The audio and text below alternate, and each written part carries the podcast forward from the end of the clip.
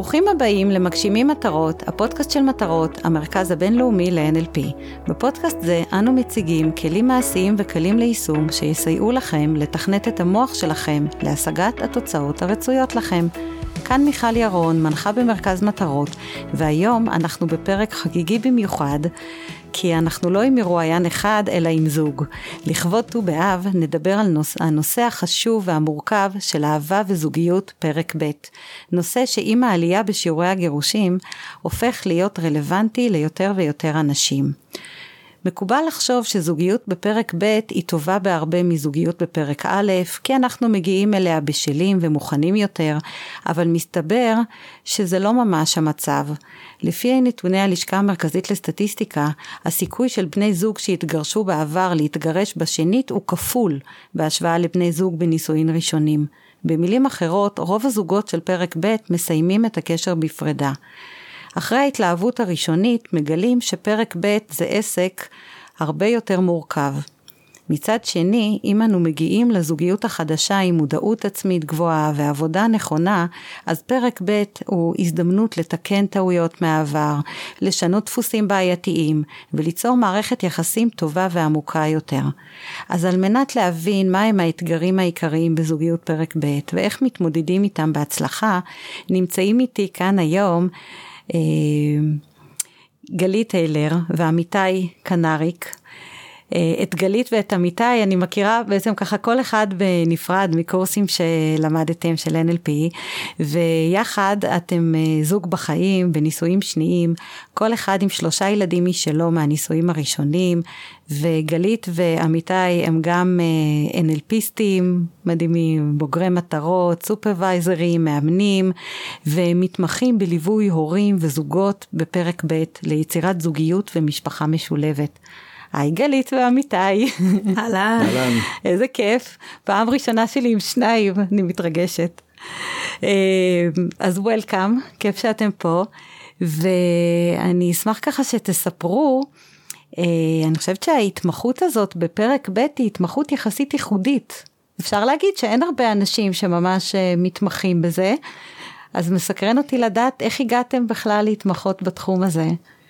אז קודם כל, אה, תודה, תודה מיכל, אנחנו אה, מתרגשים ושמחים להיות פה.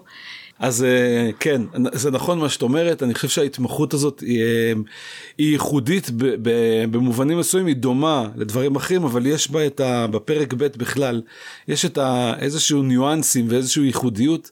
שקשה לפעמים בהתחלה להב... לראות אותם, להבין אותם. אנחנו הגענו לזה פשוט כי כשאנחנו באנו לחבר את המשפחות שלנו וכשהתחלנו להתעסק עם הדבר הזה חיפשנו אה, מי יכול לעזור לנו בזה מצאנו המון מדריכי הורים מצאנו המון אנשים שמתעסקים עם איך לגדל ילדים בבתים נפרדים עם הגרוש פחות בחיבור הרבה מתעסקים בגירושים לא מתעסקים בחיבור mm. בפרק ב'. וראינו um, בתהליך שאנחנו עברנו שהרבה מאוד כלים מעולם ה-NLP וכמה גם מעולם האימון מאוד עזרו לנו לסדר בינינו את הדברים, לייצר את החיבור הזה, לעצור כל מיני אמונות, דפוסים, כל מיני דברים שאנחנו נדבר עליהם מן הסתם בהמשך. וראינו שהכלים האלה של ה-NLP והאימון כל כך חזקים וכל כך עוזרים שאמרנו בוא נהפוך את הדבר הזה לסוג של אה, שליחות ייעוד זה לפעמים נשמע מילים גבוהות כאלה אבל אבל זאת האמת כאילו יש הרבה זוגות כמו שאת אומרת הסטטיסטיקה נגדנו.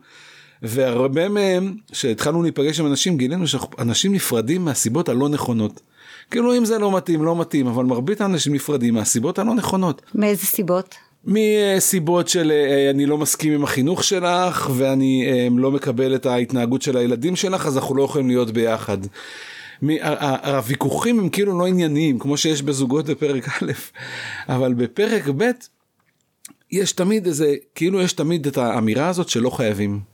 לא חייבים. אז אם יהיה קשה, אז לא חייבים. ואם אני לא אסתדר עם הילדים שלך, אז לא חייבים. כאילו התגרשתי כבר פעם כן, אחת. כן, וכאילו אין לנו ילדים, בהתחלה אין לנו, בהתחלה בטח שאין ילדים משותפים, לנו אין בכל מקרה, אבל גם בהתחלה אין. אין לנו אה, שום דבר כלכלי לא מחובר, אנחנו נפגשים, נורא כיף לנו, אבל אם זה קצת קשה, אז לא חייבים. וזה מין, התחושה הזאת שלא חייבים, היא מייצרת אה, אה, תחושה של שיש משהו בזוגיות שהוא לא מחייב אז אז חוסר ישר חוסר ודאות וחוסר ביטחון וכל דבר קטן פתאום קופץ את הדבר הזה אה אין, אין, אין בינינו שום דבר אז לא חייבים. ואחד הדברים ש... אחד הדברים שאנחנו ראינו ממש על תחילת הדרך שאנחנו כנראה באופן אינסטקטיבי עשינו אותם זה שכן חייבים. כדי להצליח להיות בפרק ב' צריכים בדיוק כמו בפרק א' דרך אגב צריכים לייצר איזושהי מחויבות בינינו לא צריך לא בהכרח חתונה ועניינים וזה אבל איזושהי תחושה איזושהי אמירה שלי כלפי עצמי קודם כל עזבי אותה אמירה שלי שאני מחויב לדבר הזה אני בוחר את הדבר הזה ואני מתחייב לדבר הזה. אנחנו עשינו את זה בינינו באיזה טקס אה, במטבח ב-11 בלילה רק שנינו הבאנו טבעות כתבנו משהו והיה איזה טקס כזה שעשינו. אבל זה לא משנה איך עושים את זה והאמירה הזאת אני חושב היא, היא מייצרת את נקודת התחלה שממנה אפשר להתחיל לבנות כי כל עוד לא מחויבים אז לא. יש משהו אינהרנטי בפרק ב' שלא קיים בפרק א', וצריך מאוד להבין אותו וללמוד אותו ולזהות אותו. יש כאילו תחושה שיש תמיד משהו שהוא קודם לי. אוקיי? יש את הילדים שלך או הילדים שלי. עכשיו, אנחנו כולנו יודעים להגיד שהילדים הם מעל הכל, בסדר? זה כאילו מין משפט כזה שאנחנו אומרים, הילדים מעל הכל וטובת הילדים וכולי. ואז אם הילדים מעל הכל אז יש איזה כאילו תחושה מין חרב כזה שמונחת על צווארי כי אם אנחנו לא נסתדר או אם משהו לא יהיה תמיד אתה יכול לשלוף את זה או תמיד אני יכולה לשלוף את זה. יש כאילו מין פתח מילוט כזה. ולכן ההרגשה בבסיס היא של איזשהו חוסר ביטחון כי כאילו תמיד יש משהו יותר חשוב ממנו ואני גם מסכימה איתו לכאורה בסדר? מסכימה איתו ברור שהילדים מעל הכל. אבל זאת מלכודת. כי א', מה זה אומר הילדים מעל הכל, האם תמיד, האם בכל הקשר וכולי, וב', אם זה הבסיס, אז איך פה אנחנו מייצרים ודאות? עכשיו זה לא קיים בפרק א', כי בפרק א' אנחנו, אה, יש לנו את אותם ילדים, יש משהו שקט בזה, שגם אם אנחנו לא מסתדרים בזוגיות, אני יודעת שאתה ואני אוהבים באותה מידה, שנינו רוצים את טובת הילדים, אין לי שום מחשבה שעוברת בי גם בלא מודע שאתה נגדם, יש שקט במקום הזה. זוגות בפרק, ב, בפרק א' נפרדים לא בגלל הילדים, כי הם לא מסכימים על חינוך הילדים, הם נפרדים בגלל הזוגיות. אני חושבת שאפשר אולי אפילו להגיד, בפרק א', קודם מגיעה הזוגיות, אחר כך מגיעים הילדים. נכון. במשפחה, נכון, יש זמן ליצור את הזוגיות. פה בעצם הזוגיות נוצרת כשכבר יש ילדים, זאת אומרת ישר, אמ, הזוגיות מגיעה יחד עם המשפחה. ואז אתה צריך בעצם, בעצם אנחנו מפתחים או עובדים בשני מישורים במקביל, אנחנו מתפתחים גם ב- כהורים בתוך המציאות הזו של גרושים או אובדן וגם זוגיות, וזה לא טורי, זה מקבילי. ואני צריכה, ואנחנו מתנהלים בין שני העולמות האלה, את צודקת. זה לא רק, אנחנו לא קודם כל מפתחים את הזוגיות ואז מגיעים הילדים, אלא זה מתנהל ביחד. והסיבה, אם בפרק א', זוגות נפרדים, בגלל שנגמרה הזוגיות, אבל דווקא הרבה פעמים מושכים בגלל הילדים. Mm-hmm. פרק ב' זה בדיוק הפוך. אף פעם לא נפרדים בגלל הזוגיות, כי כשאין ילדים זה נורא טוב וכיף לנו, ואנחנו מתחברים טוב ויש לנו תקשורת טובה. הסיבה שמתגרשים היא הילדים, בדיוק הפוך ממה שיש בפרק א', והיכולת הזו לחיות בתוך מציאות שבה לכאורה, ואני אומרת לכאורה, יש משהו שהוא יותר חשוב ממני, היא מציאות שצריך ללמוד לגדול בתוכה, ובעיקר בעיקר ללמוד להיות זוג וצוות, כי זה הבסיס לכל. וכשהזוגיות שלנו היא חזקה וטובה, ואנחנו מסוגלים לייצר, להיות עוגן אחד של השנייה, ולייצר תקשורת זוגית ומיומנויות כל כך כל כך חשובות, זוגיות, אנחנו מנצחים את המשחק הזה. כי הילדים אנחנו לא יודעים, חלק מהם יתחברו, חלק לא, חלק יאהבו, חלק לא, הם יעברו את מה שהם יעברו. כל אחד מהם בקצב שלו. וזה גם משתנה עם השנים, ואנחנו חייבים להיות מאוד מאוד אה, חזקים ביחד, מאוד מדויקים, מאוד uh, סביבה תומכת אחד של השנייה, כי אף אחד לא יעשה את זה בשבילנו בפרק ב', להפך, בדרך כלל רק נקבל ריקושטים מכל מיני, מכל מיני כיוונים. אם הבנו שאת אומרת רוב האישוז האתגרים זה סביב ההתנהלות עם הילדים, מה אתם מזהים מהניסיון שלכם, אה, ממה שאתם ככה מנחים אנשים ומלווים, ש, שהאתגרים העיקריים. אני רוצה להתחיל באתגר אחד שהוא יותר כללי. אה, ואני חושב שזה גם הסיבה למה NLP כל כך אה, עוזר במקום הזה. בסוף את מאירה בן אדם באמצע הלילה משינה ושואלת אותו מה זה משפחה, הוא אומר לך אבא עם הילדים. לא מכיר על שום אגדת ילדים או שום בן אדם שיגיד שמשפחה זה אימא, ילדים של אימא, חבר של אימא וילדים של חבר של אימא. אין לנו בפנטזיה של משפחה את הדבר הזה, אבל אנחנו קמים בבוקר וזה המציאות של החיים שלנו. והפער בין הפנטזיה או התפיסה שלנו לגבי משפחה לבין מה שנוכח ביום יום, על הפער הזה יושבות המון אמונות, ולכן כדי להצליח בפרק ב', אחד האתגרים זה לשדרג את הפנטזיות האלה שיש לנו על מה זה משפחה, על מה זה הורות, על מה זה זוגיות, לשדרג במובן של לתפוס את האמונות המקבילות שלנו שקשורות אני, לפרק ב'. אני חושבת אגב שיש, אבל זה האמא החורגת הזאת, המרשעת, אם כבר יש, מודל. זה מודל שלילי. בדיוק, אם כבר יש אז, אז זה אנטי. והיכולת שלנו, ו- ובגלל זה הכלים האלה כל כך משמעותיים ועוזרים, כי זה כדי להצליח בפרק ב' צריך לגדול, צריך לצמוח ברמה האישית. וברמה הזוגית, אבל קודם כל ברמה האישית. אני צריך למצוא את הדפוסים האלה שלא משרתים אותי, אולי היו מצוינים בפרק א', פשוט לא רלוונטי. תנו, תנו קצת דוגמאות, שנבין ככה אחד יותר, הפשוטים זה כן. שצריך חזית אחידה מול הילדים. למדנו, עשינו קורסי הורות, אמרו לנו הורים צריכים חזית אחידה מול הילדים. עכשיו, נגיד שאנחנו גרים ביחד באותו בית וחצי מהילדים לא שלי, אני בא מהבית שהייתה בו חזית אחידה אחת, כל מה שאני יודע על הורות, גדלתי, למדתי, התפתחתי, אני, על מאסטר יש לי ספר, ההורות השלם שלי, ואני בא, והפלא ופלא היא באה עם ספר ההורות השלם שלה, וזה לא אותה מהדורה, זה לא תמיד באותה שפה. ואז מה, מה עושים? כאילו, אז אנשים אומרים, אה, הם הגישות שלנו שונות, אז אי אפשר. למה? כי יש איזו תפיסה שחייב להיות חזית אחידה. אז מה עושים? ואחד הדברים הראשונים שאנחנו אומרים זה לא. ילדים לא מתבלבלים. ילדים רגילים שיש הבדלים, נכון? אצל סבתא זה חוקים כאלה, בבית ספר זה חוקים כאלה, אצל... דווקא לילדים הכי קל לקבל שיש שתי מערכות חוקים, כי הם, זה החיים שלהם, בכל מקום שהם הולכים, מישהו אומר להם מה החוקים. והדבר הראשון שעושים זה נותנים, אני חושב, אחד הדברים המרכזיים שאנחנו עובדים עליהם אנשים, זה לתת לבן זוג להיות את החופש להיות האימא שהיא. ולקחת את החופש לעצמי להיות האבא שאני. יש מקומות שבהם צריך להתנהל, נדבר על זה אולי סביב אולי, יש דברים שותפים, אבל במרבית הדברים החינוך הפרופר הקלאסי, מה ללבוש, מה זה, שיעורי בית, אמ, שתייה, אלכוהול, אמ, עישון, חברות, יציאות, כל הדברים הקלאסיים של חינוך, שמה מי אמר שצריך להיות אותו דבר? אני אעשה מה שאני מאמין עם הילדים שלי ועובד לי איתם, היא עושה מה שעובד לה. ואני הרבה פעמים אומר לאנשים, יש לכם יותר מילד אחד? נכון, עם כל אחד מהם אתם מתנהגים אחרת כי הילד שונה? אז מאיפה המחשבה הזאת שמה שעובד לי עם הילדים שלי יעבוד להורה אחר עם ילדים אחרים? אבל מה קורה? אני קצת אקשה, כי אני שומעת סיפורים בחברותיי בפרק ב'. אה, אם למשל אה, גלית מרשה לילדים שלה התנהגויות מסוימות שהן לא מקובלות עליך, ואז הילדים שלך, ונניח שגם הילדים שלך אפילו עוד יותר צעירים, אז הם מסתכלים, והם, ואז הם, הם זה סוג של מודל עבורם, ואתה, זה, מבחינתך בתוך הבית שלך יש מודל שהוא שלילי. איך מתמודדים עם, עם מצבים כאלה? אני דווקא אענה, למרות ששאלת ככה את אמיתי, תוסיף אחר כך. קודם כל זו שאלה מצוינת והתשובה עליה היא, היא שני דברים. תראי, ברמת, קודם כל אנחנו מדברים בינינו, אוקיי? אנחנו חייבים להסכים בינינו על דברים שהם ערכים, מה שנקרא. נניח ושנינו אה, מסכימים, או חושבים שזה נכון שבבית שלנו לא תהיה אלימות, אוקיי? לא ירימו יד, אה, אנחנו מסכימים, זה ערך שאנחנו, שזה חשוב לנו, אנחנו מאמינים בו. יחד עם זאת אנחנו מקבלים שלכל אחד תהיה הדרך האחרת שלו לטפל בעניין הזה. ויש דרך אחרת, אני מתנהלת מול הילדים שלי ככה, אתה מתנהל מול הילדים שלי אחרת, אבל אני סומכת עליך, ואתה סומך עליי, ששנינו רוצים את אותה תוצאה. עכשיו השיחה הזו היא שיחה מאוד מאוד חשובה.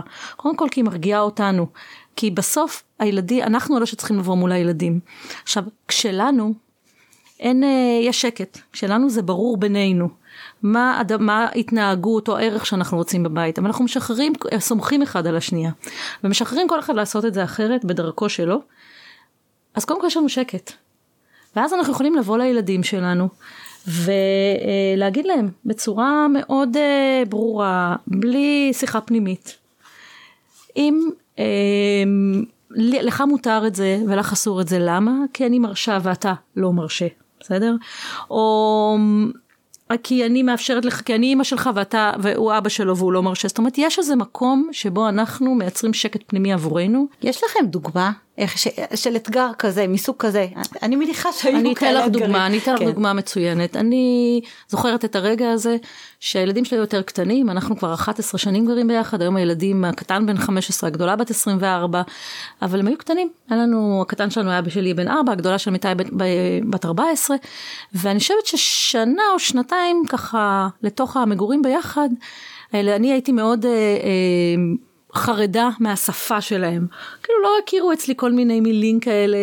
של אה, קללות. קללות כאלה, לא קללות. כן. ואני זוכרת שהילד שלי היה בגיל 6 או 7 ואני זוכרת רגע שהבן של אמיתי נעמד באמצע הסלון ואמר איזה קללה ככה עסיסית כזאת. ואני זוכרת שהסתכלתי ובשנייה הראשונה זה, זה, זה טריגר שממש מקפיד, בשנייה השתתקתי.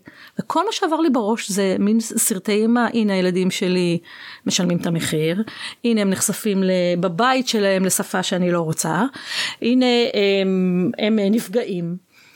ואני אני זוכרת את הרגע הזה, זה, ו, ו, ומה עושים עכשיו? מה עושים? אז מה, נפרד, ניפרד? איך אני מתמודדת עם זה? איך אני שומרת על הילדים שלי? ואני חושבת שהדבר שעזר לי בסופו של דבר, וככה גם פעלתי, זה הבנתי שאני לא יכולה, אמ, את יודעת, לנתק אותם. אלה החיים, אין פה, זה הילד. המשכתי אני, אני קודם כל, לדבר בצורה שאני מאמינה בה. ונכון לדבר בה, הם לא שמעו ממני לעולם את המילים האלה, את הקללות האלה.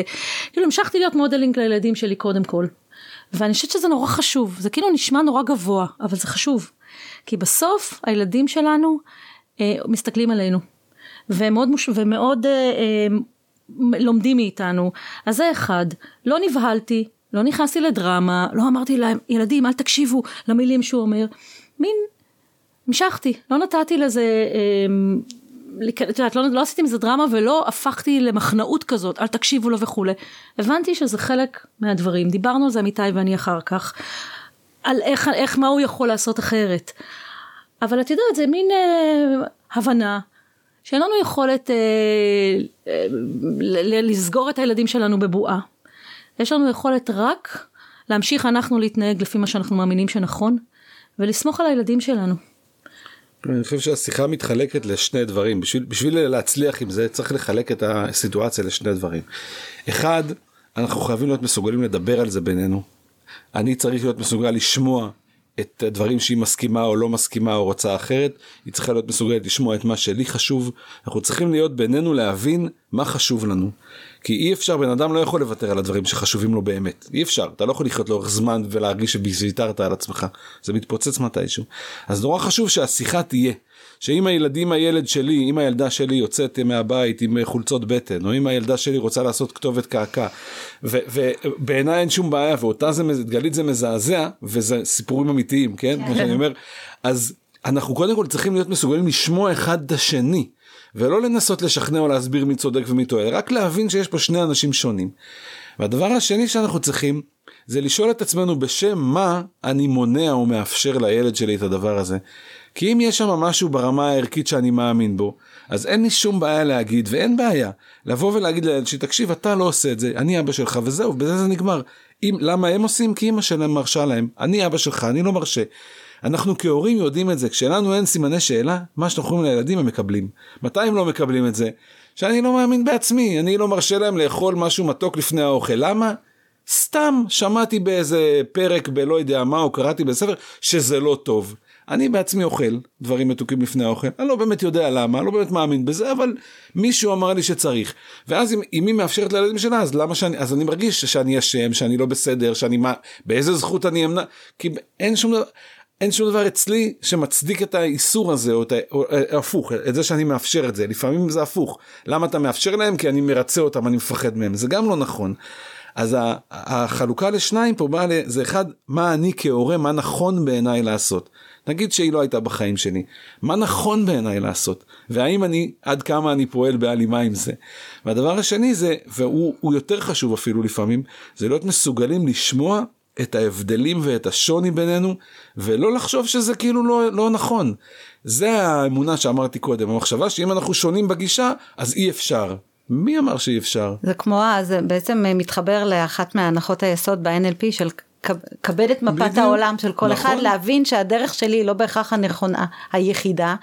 ומה ש, שגם אמרת, הדבר הראשון ככה שאמרתם באמת, אה, אני מבינה שמכם שבעצם הור- אה, הורות ככה בפרק ב' מאלצת אותנו הרבה יותר להיות ברורים לעצמנו לגבי הערכים שלנו, הלמה שלנו, המוטיבציות שלנו, כי בלי זה, זה, זה באמת מאוד יקשה עלינו גם לתקשר מול בן הזוג וגם לתקשר מול הילדים שלנו. האמת שזה גם בפרק א' נכון? כן, אבל בפרק ב' זה בפרק אפילו, ב' זה מתחדד כמו שהרבה כן. דברים אחרים מתחדדים. יש כי- יותר פוטנציאל לקונפליקטים. כן, נכון. אני חושבת שמה שאמרת עכשיו הוא מאוד מאוד מדויק. אחד הדברים שאנחנו עשינו אינטואיטיבית, אה, ממש בהתחלה, לא ידענו לקרוא לזה בשם, אבל אחר כך אנחנו היום מלמדים את הכלי הזה. אני- אנחנו חייבים להיות מאוד ברורים גם במה אנחנו אומרים לילדים ומאוד uh, מאמינים בעצמנו ומאוד uh, ברורים לעצמנו כמו שאמרת. אני זוכרת את החצי שנה אחרי שעברנו לגור ביחד, שהבן שלי המקסים והקטן, ילד בן אה, חמש, אה, שמאוד אהב ומאוד התלהב מהחדר החדש וכולי, התיישב על קצה המיטה. והתחיל לבכות, באמת בכי, ואמר לי, אמא, אני לא רוצה לגור איתם, הם לא האחים שלי, אני רוצה לחזור להיות, להיות רק אנחנו, ואין דבר יותר כואב להורה, וזה אני עשיתי, זה לא בחירה שלו, זה לא חובה. ולהיות מסוגלת רגע להיות שם, וקודם כל לתת מקום לילד, לא להגיד לו מה פתאום, זה לא נכון, הנה תראה, איזה כיף, יש לך, ו... אלא קודם כל להגיד לו, לחבק אותו, ולהגיד לו, אני מבינה, זה באמת לא פשוט, או לחזור על המילים שלו, זה באמת ככה וככה. ויחד עם זאת, וזה נורא נורא חשוב, וזה מתחבר למה שאת אמרת, ויחד עם זאת, להיות בהובלה, מה שנקרא זה ההצטרפות, זאת אומרת, לתת לו אמפתיה לתחושות שלו, ויחד עם זאת, להיות באיזשהו מקום של מנהיגות, והילדים שלנו זקוקים לזה בכל גיל אגב. זה אומר להגיד לו, אני מבינה את הקושי, ויחד עם זאת. זה החיים שלנו עכשיו. אמיתי ואני יחד, וזה לא ישתנה. ו... ובוא נראה איך אני יכולה לעזור לך, למה אתה זקוק, אני סומכת עליך ועליי ונמצא פתרון, זאת אומרת, זה להיות אה, עוגן מאוד חזק לילדים, וזה לא פשוט לפעמים, כי גם אנחנו בתוכנו עוד לא יודעים ולא בטוחים, וכל הקונפליקטים עולים, והרגשות ואיסורי המצפון, ודווקא במקום הזה, להתחבר לערכים שלנו, לאמת שלנו, ולהגיד, אנחנו, זה המצב. זה לא הולך להשתנות, אנחנו לא מנסים, זה כאילו לתת לילדים שלנו ביטחון, זה מתחיל בביטחון אצלנו, וזה לא פשוט כי יש אי ודאות, אבל זה כמו שבפרק א' אנחנו לא אה, מתחתנים ואומרים לילדים, ילדים חמודים, אנחנו מתחתנים אבל אולי נתגרש אחר כך, למה אנחנו לא עושים את זה? כי אנחנו מאמינים בסצנריו הטוב, כי אין סיבה לדבר על משהו שלא יקרה אחר כך, והטעות שעושים הרבה זוגות בפרק ב' זה בגלל שכבר הם למודי ניסיון וכולי, הם לא מייצרים את הביטחון לילדים, מדברים על הסצנריו הרע, ואז הילדים נשארים במין תלושים, אז את הביטחון, את, אנחנו חייבים לעצמנו לייצר את הביטחון, את הבהירות ואת המקום היציב הזה מול מין סלע איתן בחיים האלה, מול הילדים שככה באים והולכים. רוצ... זה לא שמעתי מחברותיי בפרק ב', אז אני בודקת שהבנתי. בעצם ממה שאת אומרת, את, שיש אנשים שהם אה, בעצם מבטאים מול הילדים שלהם את הקושי שלהם ואת המחשבות שאולי אולי נתגרש, אולי נפרק את החבילה. הם אומרים לעצמם, הם בדיוק, לא במילים האלה, אבל הם אומרים לעצמם, למשל, ולמילים אנחנו יודעים גם כאנלפיסטים, כמה משמעות יש, גם לנו. וגם מול הסביבה, הם אומרים לעצמם, תראו, אנחנו מנסים. אה. אם זה לא יצליח ולא יהיה לכם טוב, אז ניפרד. וזה הדבר הכי לא נכון להגיד לילד, אלא להפך. ברור שיש גם אפשרות שניפרד, ברור תמיד, החיים הם, יש בהם אי ודאות, זה, זה ברור.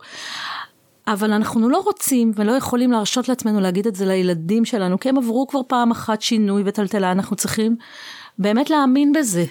באמת לייצר אצלנו את הוודאות מבפנים, ו... וכן, ואנחנו לא יכולים להשתמש במילים של אולי, אבל, אם, תראו. כן. זה, זה לא, זה, זה לא במובן מסע... שאמרת שאנחנו משתפים אותם בפחדים שלנו, אבל זה במובן של אני לא רוצה לפגוע בהם, והרבה פעמים אנשים אומרים אני לא רוצה לשקר להם. נכון. אני לא יודע שזה יצליח, אז אני לא אגיד להם שזה יצליח. וזה מה שגלית אמרה קודם, הרי גם בפרק א' אני לא יודע שאני לא אתגרש, איך אני יודע? אז אני לא קם כל בוקר ואומר לילדים תקשיבו יש אפשרות כזאת. אז באותו מובן פה, אני חושב שאחד הדברים שאנחנו הבנו ואנחנו גם אומרים לאנשים זה שאת הוודאות הזאת שיהיה בסדר, אנשים מחפשים מבחוץ, שמישהו יבוא ויגיד לי שיהיה טוב. אם הרי אם היו מספרים לכם שמישהו מהעתיד שעוד עשר שנים הכל בסדר, אתם מוכנים לעבור את הדרך. אבל אף אחד לא בא מהעתיד ואומר שזה יהיה בסדר אז אני מפחד לעבור את הדרך. והוודאות הזאת זה לא משהו שאפשר לקבל מבחוץ. הוודאות הזאת זה משהו שאני אומר לעצמי, אני סומך עליי ועליה, שנסתדר. איך אני יודע? אין לי מושג. זה, זה בחירה לסמוך, זה בחירה ללכת לשם, זה בחירה לקפוץ למים, ואף אחד לא מבטיח שיהיה בסדר. בסוף זה, בסוף זה פחד. יש פחד מאוד גדול בפרק ב', שזה לא יצליח, שנפגע שוב בילדים, שאני אפגע, אבל אנחנו יודעים שפחד זה רק יציר דמיוננו, ויש לו כוונה, יש לו מטרה, הוא נמצא שם כדי לשמור עלינו, אבל בסוף אנחנו אלו שצריכים להחזיק את האמונה הזאת. שברור שזה אפשרי, וזה רק פחד. ולדעת לנהל את זה, כי הילדים שלנו, ובאמת בכל גיל, לא צריכים להחזיק את זה. והם להפך צריכים אותנו בטוחים ויודעים, וזאת עבודה, עבודה פנימית. אני חושבת שזה מסר באמת מאוד חשוב שאתם uh, מעבירים פה. העניין הזה של לא להעביר לילדים את הספקות שלנו ולא להציג את זה כניסוי. כי ככל שהם יותר יבינו שזאת הסיטואציה, הם ימצאו את הדרכים להסתגל לזה. זה ממש מחקרים זה מראים את זה. אפילו גם אם ילד חושב שזה ניסוי ואם יהיה נכון. מספיק רע אז ייפרדו, אז יש לו מוטיבציה עכשיו, אולי באופן לא מודע, ליצור עוד קשיים, כי, כי הנה אני אוכיח שזה לא עובד. מחקרים מראים, וזה מאוד חשוב מה שאמרת עכשיו, זה שהמוטיבציה של הילדים בפרק ב' להתחבר לתוך הדבר הזה, לפתוח את הלב שלהם לבני הזוג, לילדים שלהם, תלויה בדבר אחד. לא בחדר שיהיה להם, לא בטלוויזיה שתהיה להם, לא בתנאי חיים שלהם ולא באזור מגורים. למרות שזה חשוב, כדאי שהם ירוויחו משהו אם אפשר.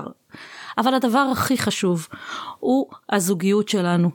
הוא כשהם יודעים שאנחנו מתכוונים לעצמנו ברצינות, שאין לנו ספקות, שלא באנו לפה לנסות, אלא אנחנו הולכים להיות ביחד וזה לא ישתנה, זה, זה לא רק להגיד, זה באמת להאמין בזה.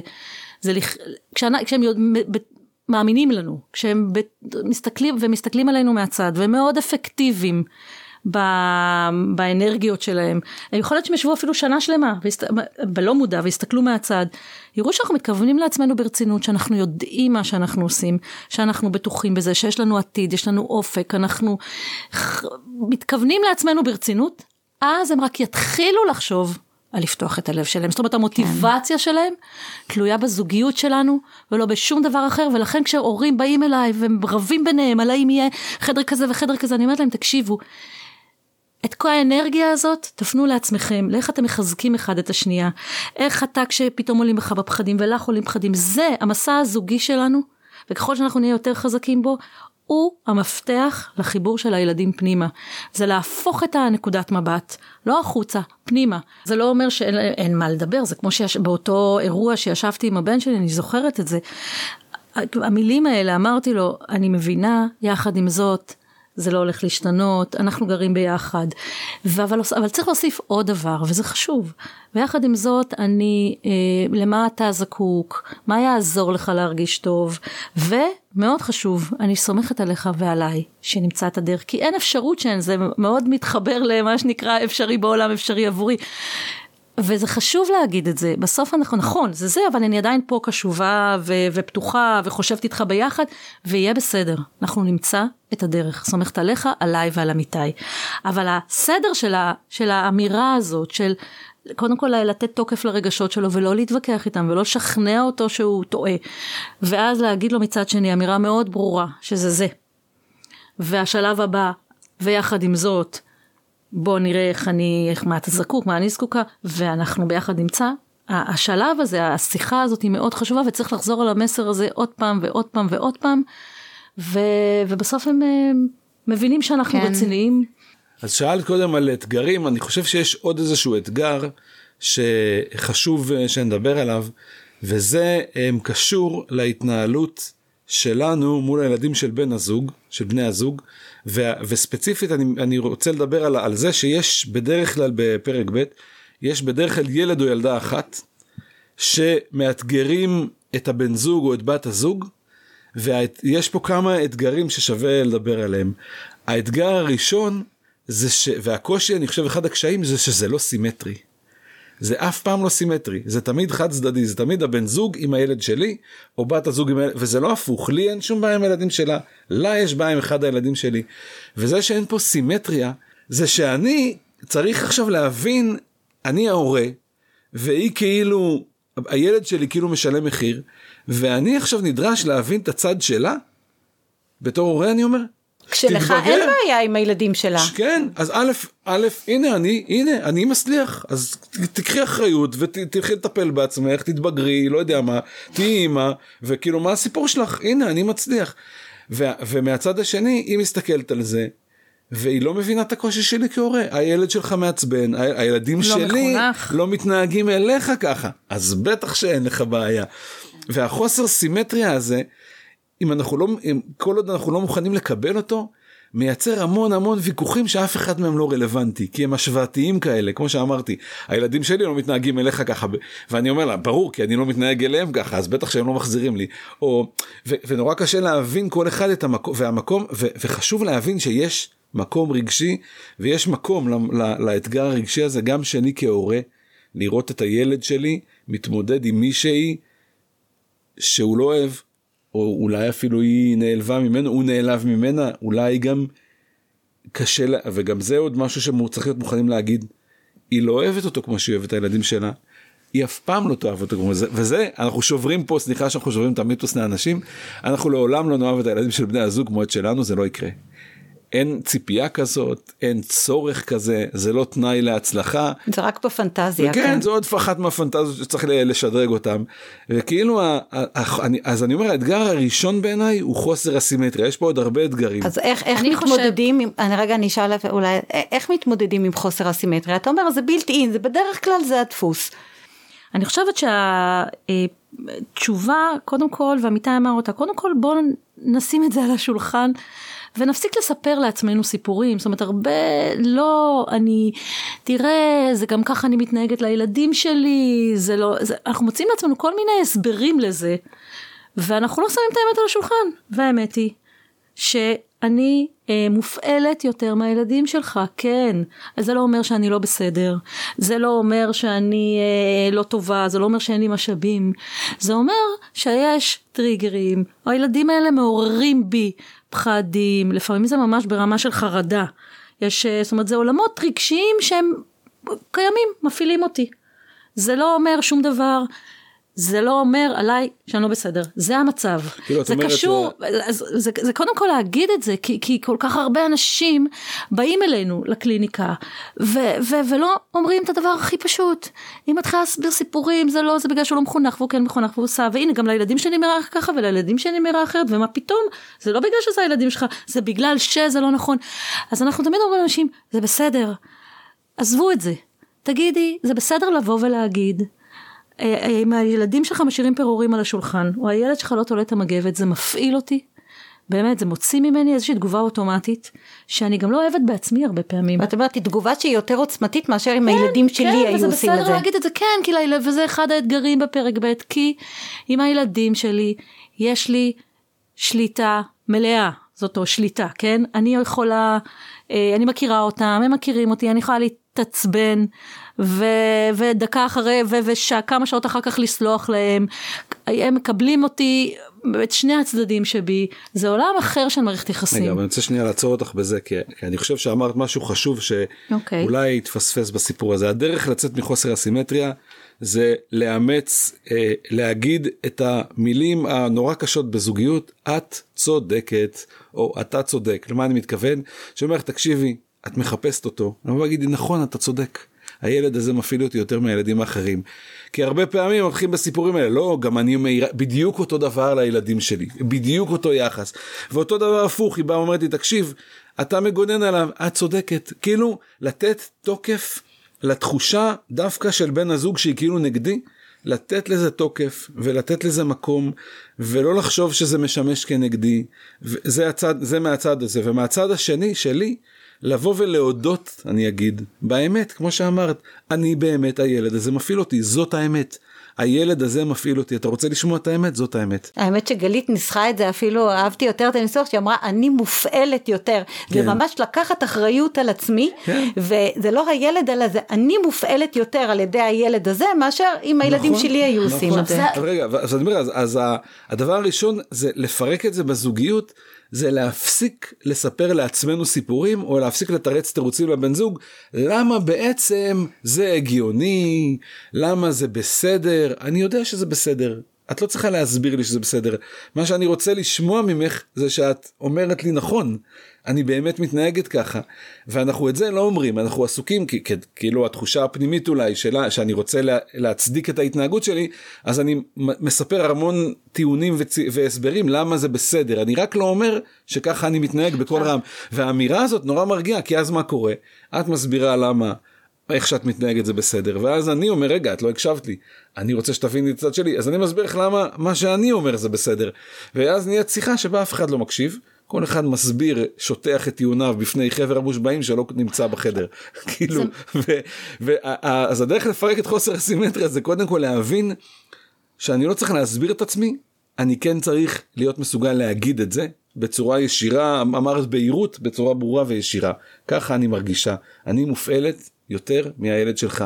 אני לא מתביישת בזה, אני לא מתנצלת על זה, ואני לא חושבת שמשהו פה לא בסדר, ואני בתור הורה, צריך להיות מסוגל לשמוע את זה ולהגיד נכון זה באמת בסדר זה בסדר שזה ככה.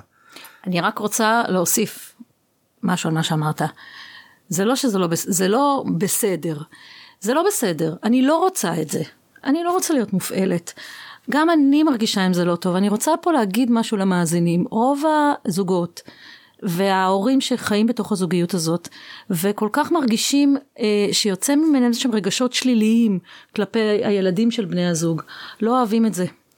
הם באמת לא רוצים את זה בחיים שלהם הם רוצים מאוד שזה יהיה אחרת. אנחנו לא רוצים, לא כיף לנו לקום בבוקר ולהיות אה, בדריכות ולהיות במתח, בלהעיר, בלעשות, בלא לאהוב מישהו, בלהרגיש שלפעמים זה ממש ברמה של אני שומעת הצעדים שלו נכנס הביתה, אני ישר נכנסת לדריכות. זה לא כיף. וגם לא כיף, להסתובב, לא, לא כיף להסתובב בתוך הבית בתחושה הזאת, אז רוב האנשים בפרק ב' רוצים לפתור את זה. ורוצים ומוכנים לקחת אחריות על עצמם, או אנחנו אומרים להם, תראה אני חיה בזוגיות פרק ב' עם ילדים שהם לא שלי, ו- ואני, יש, הבן של אמיתי באמת מפעיל אותי, אני לוקחת, מפעיל אותי, אני לוקחת אחריות על עצמי, אני חיה בתוך אה, אה, המקום הזה ואני עוברת את התהליכים שלי עם עצמי. ה, ה, אני, ואני רוצה להיות טובה יותר, אני רוצה להיות, אני כל הזמן רוצה להיות טובה יותר. עכשיו, אז, אז, אז זה דבר אחד, בסדר? כן, זה... רק אגיד שהאתגר במקום הזה, וזה אני חושב אחת הסיבות שאמרתי, הם, שההסברים האלה לפעמים לא, הם, הם מקשים, למה? כי אני עכשיו בתור ההורה שלו שומע שאת אומרת, אני לוקחת אחריות, אני רוצה, אני לא רוצה שזה יהיה, אני לא רוצה שזה יקרה כן. לי, אני רוצה לטפל בזה, ואז בעוד יומיים זה קורה עוד פעם. ואז אני אומר, יופי, אז מה זה עוזר לי שאת אומרת שאת רוצה? אז נכון. את, אם את רוצה, אז תעשי את זה. כי אני לא מסוגל להבין את המקום הזה באמת, ואני גם לא רוצה להבין אותו, הילד שלי נפגע מזה. קחי, אם את אומרת שלוקחת אחריות, קחי. ובגלל זה אני אומר שהעודף הסברים הזה משאיר כל אחד מאיתנו לבד. העודף, הצורך להסביר את זה, מבקש נורא ממני בוא תבין את הצד שלי אבל אני ההורה ואני רוצה שאתה תבין את הצד שלי בסוף כל פעם שזה לא מצליח מי שנפגע זה הילד שלי לא הילד שלך. נכון. וזה לא נאמר. וכאילו וגם לא מדובר כי אנחנו עסוקים אני מבינה אני רוצה אני, עכשיו אני בכוונה מקצין כן, את השיחה כי נורא קשה לי, קשה כהורה לשמוע שאת עובדת על זה ומטפלת על זה ואז אני אומר אבל אני לא רואה תוצאות בשטח mm-hmm. הסימן שלא אכפת לך נכון זה כאילו ברור את אומרת אומרת אומרת ולא קורה כלום אז מה שעושים זה ככה קודם כל מה שאמרתי עכשיו יש בו אה, השמטה מאוד גדולה. כי, כי למשל אמרתי אז את אומרת אומרת אומרת ואז בעוד יומיים זה יקרה. אבל במהלך היומיים האלה קרו מלא דוגמאות אחרות שלא ראיתי. כי חיפשתי כי אני מאמין לי יש אמונה שהיא נגדו נגיד או שמשהו זה ואז אני מוצא מלא הוכחות לאמונה שלי כמו שבני אדם עושים באופן טבעי במנגנון התקשורת שלנו מה אנחנו רואים את מה ש... מה שאנחנו כבר מאמינים כן ואז אחד הדברים שאנחנו עושים בתהליך הזה גם על עצמנו וגם עם בני זוג זה מבקשים מאנשים לחפש הוכחות הם, הם, שקצת מערערות את הוודאות על האמונה הזאת. זאת אומרת קורים הרי מלא, קורים מלא דברים במשך היום, בטח שגרים ביחד עם, עם הילדים וגם עם הילד הזה וחלקם הם טובים. ולהם כאילו אנחנו לא נותנים משקל אז אנחנו אומרים בוא נראה גם וגם בוא נראה שיש גם וגם זה לא רק זה או זה. בסדר זה אני אומר להורה ולצד של, ה, של גלית בעניין הזה שהיא מייצגת כאילו בשיחה פה באתגר זה בוא תתחילי גם לראות את הילד שלי בצדדים החיוביים שלו גם את. זאת אומרת חלק מהעבודה זה בואי תדברי איתי לא רק על מה שאת לא אוהבת בו בואי תספרי לי משהו שראית שוואלה תגידי לא מה כאילו כן. חלק מהאחריות על הדבר הזה זה להתחיל להתנהג בנקודות קטנות קצת אחרת. אני רוצה להגיד אה, עוד משהו להוסיף משהו בהקשר זה נכון, אני חושבת שיש פה עוד, עוד דבר. תראי, ההתמודדות של הורה, כשהילד ה, של בן הזוג מפעיל אותו, אמרתי קודם, התמודדות מאוד מתסכלת. והיא באמת הרבה, הסיבה שבגללה הרבה פעמים אה, זוגות אה, מתגרשים. היא מתסכלת כי צריך להבין שאנחנו אה, נכנסים זוגיות שבה, הזכרתי קודם את המילה שליטה, שבה יש חלקים בחיים שלנו ולפעמים קורים בתוך הבית שלנו שכאילו אין לנו שליטה בהם. זה לא הילדים שלנו, אנחנו לא רוצים להתערב בחינוך. אה, אנחנו, הם, אה, אבא שלהם מחנך אותם בצורה אחרת, אנחנו אומרים שמותר שיהיו אה, הבדלים בינינו, לא צריך להיות, לא יכולה להיות פה זהות, אנחנו בהכרח אנשים שונים. ובאנו במקומות שונים, זה לא בעיה, זה חלק מהנסיבות. ופתאום בתוך הבית שלי, שאני המנהלת של הבית, אני, בסדר, אנחנו רגילות לנהל את הבית, פתאום יש כאילו משהו שאין לי עליו שליטה. עכשיו, אני יודעת איך להתמודד עם דברים עם הילדים שלי, בסדר? אני יודעת, זה פשוט לי, יכולה, כמו שאמרתי קודם, יכולה לריב, להשנים, זה קל לי. לא, לא אם זה קל, אני יודעת. ופתאום פה אני לא יודעת. ואפילו אין לי שליטה, ואם אבא שלו לא מסכים איתי, אז אני לא יכולה להיכנס ראש בראש ולהילחם בזה. כאילו אין לי סמכות מובנית כזאת. אני צריכה לייצר אותה. עכשיו הדבר הזה, במיוחד לנשים, סליחה שאני רגע נכנסת לאיזושהי מגדריות, הוא נורא מורכב, הוא באמת, זה כאילו מין למצוא את המקום שלי בכלל מחדש, אפרופו שינוי דפוסים. ואז עולים מלא פחדים שהם, ומלא חששות, כי אם עכשיו אני אוותר על הדבר הזה שחשוב לי, על החוק הזה, או על ההתנהגות הזאת, התחושה היא לפעמים שאני מוותרת על הגבולות שלי. התחושה היא שאם עכשיו, עכשיו אני אאפשר לילד שלך אה, איזושהי התנהגות שאני לא מרשה או אני אשחרר פה, לפעמים התחושה היא, והיא לא מודעת, זה ממש פחד שכאילו כל הגבולות ייפרצו. מין, אני, זהו, אז זה, אם אני אוותר פה, אז זהו, הכל יהיה כאוס, כאוס כזה בבית. זו תחושה מאוד, יש שם פחד אמיתי של לאבד שליטה, של ויתור על עצמי, של שחרור על גבולות, לפעמים זה אפילו לא, זה כל כך מציף אותנו. והדבר הזה הוא אתגר רגשי. אמ, וזה בדרך כלל, אה, אמ, וזה להסתכל מהצד על הדבר הזה, ואין לי באמת שליטה על זה. וזה קשה, וזה בתוך הבית שלי. כן. אז זה, זה, זה האתגר שצריך רגע להבין אותו. אה, בעצם בסיטואציה כשילד של בן הזוג עושה משהו שלא אה, מקובל עליי, האם אני צריכה לתקשר את זה מולו או מול, מול בן הזוג, ההורה שלו? מה אתם בעצם ממליצים או שזה תלוי בין הסיטואציה? זו שאלה מעולה.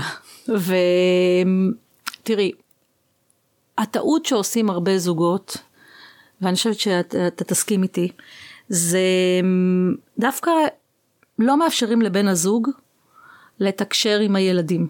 עם הילד שלו. כאילו תגיד לילד שלך, תגידי לילד. הם, או לחילופין, הם כבר רואים את הפוטנציאל הפיתות של אחרת, וישר הם נכנסים פנימה ומתערבים, כדי שהם לא יריבו ביניהם. וזאת אומרת, הם מפרידים בין הילד לבין ההורה. בעצם לא מאפשרים איזושהי תקשורת ישירה בין בן הזוג לבין ההורה, ופה יש מלכודת. כי אם אנחנו באמת רוצים שתהיה מערכת יחסים של משפחה, אם אנחנו רוצים לבנות את הדבר הזה, אז כמו במשפחה רגילה בין הורים לילדים, ההורים לפעמים כועסים ולפעמים לא. ומערכת יחסים אמיתית בין אנשים, טבעית והגיונית, היא שלא תמיד, לפעמים רבים, לפעמים מתעצבנים, יוצאים לצאת מזה וכולי. וברגע שאנחנו כל הזמן מתערבים שם באמצע ולא נותנים לזה לקרות, אנחנו לא מאפשרים למערכת היחסים הזאת להיווצר. עכשיו, הסיבה שאנחנו עושים את זה זה, זה כי, כי אנחנו רוצים למנוע, כי זה אנחנו הורים וקשה לנו לראות את הילדים שלנו נפגעים. פה נדרש איזשהו ויסות רגשי ויכולת רגע לצאת החוצה. כי חייב להיות החיבור הזה, חייב להיות החיבור הזה אם אנחנו באמת רוצים לצורך העניין לחיות כמשפחה, אוקיי? ופה, ולתת להם, לתת להם אה, אה, לתקשר אחד לשני, זה מאפשר גם לבן הזוג למצוא את המקום שלו בבית, ו, וזה מערכת יחסים נורמלית. זאת אומרת, צריך להיות הקשרים שבהם זה מותר. אני חושב גם שצריך להיות ברור, אמ, ופה זה, זה נכנס לעניינים כאלה של חינוך, זה מותר לבן הזוג לצורך העניין להתערב, לדבר, רצוי שהוא יתערב וייכנס וידבר באופן חופשי, באותם מקומות שאני כהורה מוכן שזה יקרה, ואסור לו להיכנס למקומות שבהם אני כהורה לא מוכן שזה יקרה. ולמה אני אומר אסור ומותר? כי קודם כל צריך להבין שאין שום סיכוי למישהו אחר לבוא לילדים שלי ולשכנע אותם שמה שאבא שלהם חושב שנכון זה לא נכון. זאת אומרת מי היא בכלל כאילו אם אני חושב שזה הדבר הנכון אז היא בטח לא תשכנע אותם שאני טועה. ואני אבא שלהם אז הם יקשיבו למה אז אין אין כאילו סיכוי לדבר הזה ללכת כנגד מה שההורה השני מאמין כי זה פשוט לא יצליח כי הוא הוא אבא שלהם. ולכן במקומות שאנחנו לא מסכימים עליהם צריך מה שנקרא להסכים שלא להסכים ושם אין מה להתערב. סתם נתתי דוגמה של קודם אני חושב שאין שום בעיה שילדה בת 16 תלך עם מוצת בטן וגלית חושבת שיש בעיה אז כשהילדה שלה תצא היא תעיר לה וכשהילדה שלי תצא היא לא תעיר לה כי אני חושב אחרת ואם הייתי חושב כמוה אז לא הייתה בעיה שהייתה מהירה גם לילדה שלי. אז סתם דוגמה קטנה כן. לדבר הזה אז קודם כל צריך להבין את הדבר הזה ונורא חשוב שאנחנו נדבר בינינו. אני... ואני חושב שהדבר השני שמתקשר לזה ומתקשר גם לכל מה שדיברנו קודם לאיך מתמודדים עם, ה, עם האתגר הזה. אני חושב שזה הבנה הרבה פעמים אנחנו אני ראיתי את זה קורה הרבה פעמים גם אצלנו וגם במקומות אחרים. בסוף הדרך לפתור את הבעיות בפרק ב' זה לשאול את עצמנו איך אנחנו עובדים כצוות אל מול הבעיה הזאת? מה אני צריך ממנה? מה היא צריכה ממני? מה אני יכול איך אני להתעסק בזה רגע בשאלה הזאתי לא איך פותרים את הבעיה, כי אז זה מיד, מיד מעלה את חילוקי הדעות בינינו ואנחנו נפרדים, ואז אי אפשר לפתור אותה, זה נהיה כאילו בלתי פתיר, אלא איך אנחנו יכולים ביחד להתמודד עם הבעיה הזאת, איך, ו- ואני חוזר, לש... איך אני יכול לעזור, או איך אני יכול ביחד איתה להתמודד עם זה שהיא מופעלת מהילד שלי. ואם ברגע שאנחנו מסתכלים על זה כצוות אתה אומר זה בעיה משותפת בדיוק, זה לא בעיה רק בדיוק. שלה. כן. ואז אני יכול ברגע שאנחנו מסתכלים על זה ככה כי אני חושב שהתפקיד הכי מורכב רגשית להורה זה לראות אותה במקומות שבהם היא לא הצליחה ואני הילד שלי לפני רגע נפגע לבוא ולהגיד לה תקשיבי אני סומך עלייך שאת מסוגלת בדיוק. אני מאמין בך אני יודע שאת רוצה ולפני רגע יש לי הוכחה מוחלטת שזה לא ש, שזה לא הצליח ובמקום הזה מה היא, היא יודעת הרי שהיא לא הצליחה. אני לא צריך להסביר לה את זה היא מבינה את זה לבד מה היא צריך מה היא צריכה מה צריך בן אדם שלא הצליח שמישהו יזכיר לו שהוא מסוגל. ואנחנו הסביבה התומכת אחד של השני אז כאילו במקום שהכי קשה לי אני צריך לבוא ולהגיד תקשיבי ממי ראיתי כל מה שקרה אני מאוד אוהב אותך אני רואה את הדרך שאת עושה אני מאמין שאת רוצה אני איתך. שהיא לא הזה... תרגיש לבד מול בדיוק, שניכם בקושי בדיוק, הזה. בדיוק, כן. כי, כי זה, כשאנחנו מתפקסים בבעיה, מה שקורה זה ששנינו מרגישים לבד. נכון. אני מרגיש לבד באתגר ההורי, היא מרגישה לבד באתגר הבן זוג, ו- ואיפה היחד שלנו? אתה אומר שני דברים כל כך חשובים. כשאני נכנסתי לאיזושהי דרמה, כשאני פתאום יוצא בי איזושהי תגובה אוטומטית לא רצויה. שיושבת על רגש לא רצוי מול הילד שלך, מכל מיני סיבות, כי זה הרבה מאוד סיבות, אם נספיק אולי נדבר עליהם.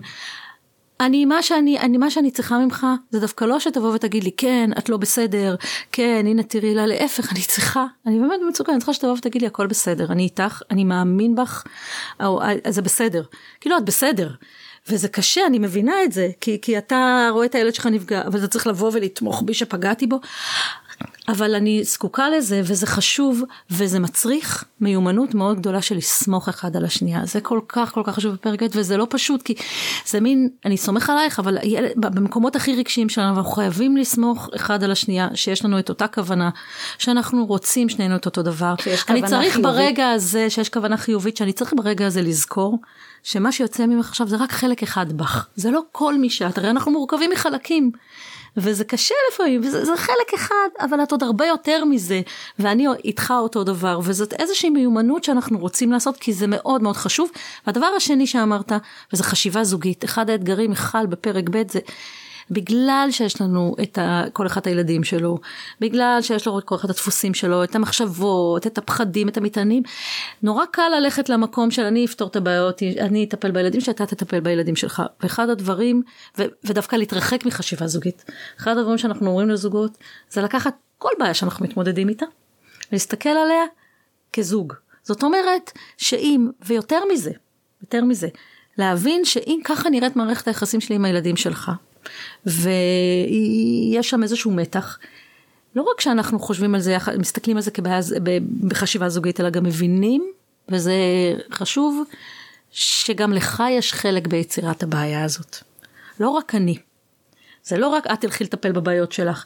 אם ככה, אם זו התוצאה שייצרנו שנינו בחיים, כנראה שגם לך יש איזשהו משהו. אולי זה לא מודע במשהו שת... אה, אה, אם כי משהו שאתה משדר לילד בלי שאתה שם לב, הרי אנחנו יודעים שהתקשורת הבלתי מילולית שלנו והשיחות הפנימיות שלנו עוברות הרבה יותר חזק ממילים. אם אתה חושב שהילד שלך באמת מסכן, ושאני באמת אה, האימא החורגת המורשע, המרשעת, אם אתה חושב שהוא סובל, ואז אז כנראה שזה גם מה שהילד, וצריך להיזהר ממני, אז בלא מודע כנראה שזה המסר שהילד קיבל ממך. אתם בעצם אומרים יש פה מערכת, וצריך להסתכל על כל המערכת, על כל החלקים וכל הגורמים. אין פה רק אחד שהוא הבעיה, ורק אחד שהוא זה שלא בסדר. נכון. ואם לי קשה מול הילד שלך, אז כולנו בסירה הזאת, וכולנו, כל אחד תורם את חלקו לעניין הזה, ולכן גם העבודה על זה היא עבודת צוות. כן, לגמרי. כן. זה, את יודעת, אם אומרים ש... שבסוף אה, אה, אנחנו פועלים באופן אה, מושלם כדי להשיג כן. כל דבר שיש לנו בחיים, כן. אז בזוגיות אני אגיד אנחנו פועלים, אנחנו הזוג, כן. באופן מתואם ומושלם בינינו כדי לייצר בדיוק את, את הסיטואציה הזאת. כן. זה הרבה פעמים אני אוהב לתת את זה, זה כמו דמייני הצגה, עומדים על במה שני שחקנים ומשחקים וכל אחד מדקלם את הטקסט שלו, ואז ההצגה תמיד תיגמר אותו דבר. מספיק שאחד מאיתנו ישנה את הטקסט. השני פתאום לא, לא יכול, הוא חייב לשנות את הטקסט שלו כי זה לא מתאים יותר, ואז בהכרח העלילה תשתנה. כן. וכאילו ההבנה הזאת שלי יש חלק בזה, שככה מערכת היחסים שלה עם הבן שלי נרא, נראים, ההבנה הזאת היא חשובה. כי זה, א', זה מחזיר לי שליטה, אה, זה תלוי בי. הרבה פעמים אנשים מרגישים חוסר שליטה נורא גדול, כי זה לא בידיים שלי, זה היא, מה אני יכול לעשות? אז אנחנו אומרים, יש לך. תמיד יש מה לעשות, זה תמיד יש לך חלק בדבר הזה, לא סתם חלק, יש לך חלק משמעותי בדבר הזה. כן, אחרת זה לא היה מצליח כל כך. אחרת זה לא היה קורה, כן. אחרת זה לא היינו מגיעים לשם. אני רוצה רגע לשאול, ומעניין אותי תשובה של כל אחד מכם בנפקד בעצם, מה התפקיד של, אה, של ההורה, כאילו בן הזוג, ההורה הלא, הלא ביולוגי, אולי זה לא הורה אפילו בעצם. זאת אומרת, מה התפקיד שלי מול הילדים שלי, ברור, אני אימא שלהם, אבל מה התפקיד שלי מול הילדים של בן הזוג? איך אתם תופסים את זה? בעצם השאלה שלך, יש משהו ש, שצריך רגע לתת לו תשומת לב. קודם כל נתחיל מזה שאנחנו מבינים שיש לנו תפקיד. זה כשלעצמו הבנה חשובה.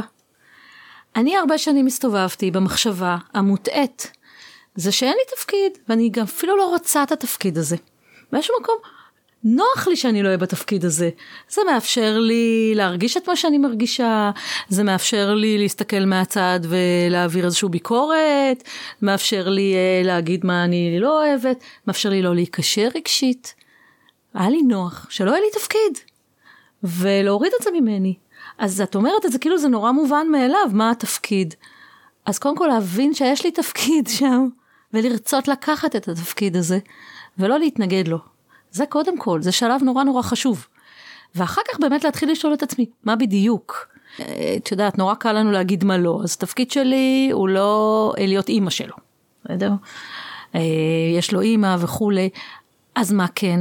אני חושבת שהתפקיד שלי זה באמת לתת לו כמה שיותר שקט, זה שלי, וכמה שיותר רוגע ובסיס לעבור את הדרך שלו ואת ההתפתחות ואת הצמיחה שלו בחיים. יש לילדים שלנו את הדרך שלהם שלא קשורה אלינו בכלל, העניינים הרגשיים שלהם, וכל ילד עם הסיפורים שלו. אני אגיד את זה אפילו רגע, בתפקיד שלו, קודם כל לתת לו את המקום הזה, שבו הוא יכול לעבור את הדרך שלו.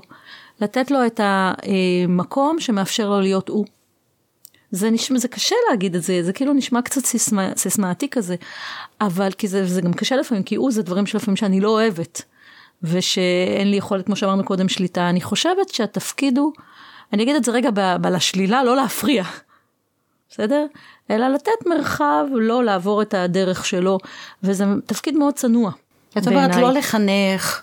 לא, ולא, ממש לא. לא לנסות לא לחנך, לעצב בשום דרך. ולא לנסות לעצב, ולא, זה לא, לגמרי לא, לא להחליף, בטח לא להחליף את אימא שלו, בין אם היא בחיים ובין אם היא לא בחיים.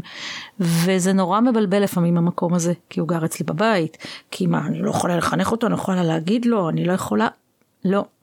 זה לא התפקיד שלי. התפקיד שלי הוא לתת לו את מה שנקרא את מגרש האימונים, כמו שאני נותנת לילדים שלי בבית, ליפול, לקום, אה, להיות מישהו, ו... ולתת לו לעבור את הדרך שלו.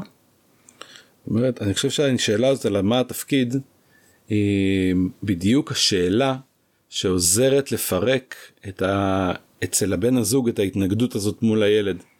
בגלל שאם אני רגע נדרש לענות עליה, ואנחנו כשאנחנו עובדים זוגות אנחנו שואלים את השאלה הזאת בדיוק מה התפקיד שלכם אחד בחיים של הילדים של השני כי בדיוק מה שגלית אמרה אם פתאום יש לי תפקיד שם אז פתאום זה מחייב אותי זה פתאום אני מבינה מה נדרש ממני פתאום אני מבינה איך להתנהל מול הדברים האלה שאני מופעלת מהם אחרת כי אני יודעת מה התפקיד שלי אז הרבה פעמים השאלה הזאת עוזרת לעשות סדר ולהרגיע משהו.